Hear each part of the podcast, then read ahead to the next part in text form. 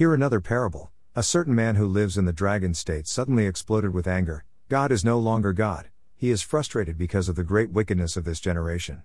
No amount of preaching will make me believe that God is still existing. As for me, God had thrown in the towel. I am an intelligent scholar, who have been studying the Torah for years.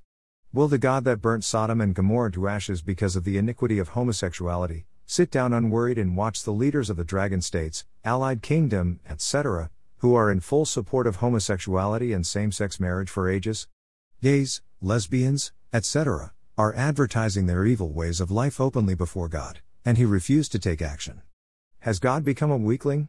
God that opened the earth to swallow Korah, Dathan, Abiram, and others, because they challenged the authority of his servants Moses and Aaron, Numbers 16 1 35 refers, had suddenly become like a feeble creature. There is no longer God. Now hear this. There is God. To everything, there is a time and season. The time of the wrath of the Holy Spirit, whose title is the Dreadful Lion, has come.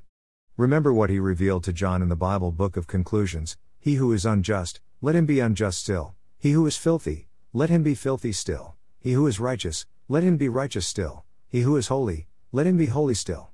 And behold, I am coming quickly, and my reward is with me, to give to everyone according to his work. I am the Alpha and the Omega, the beginning and the end, the first and the last. Revelation 22 11 13. Calm down.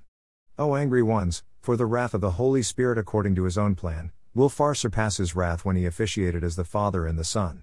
This is the time humanity will realize that the God of the finality of creation is indeed a dreadful lion, Revelation 6:15 17, and he is presently on earth to gather the wicked ones into a region that is suitable for garbage. Revelation 21:8.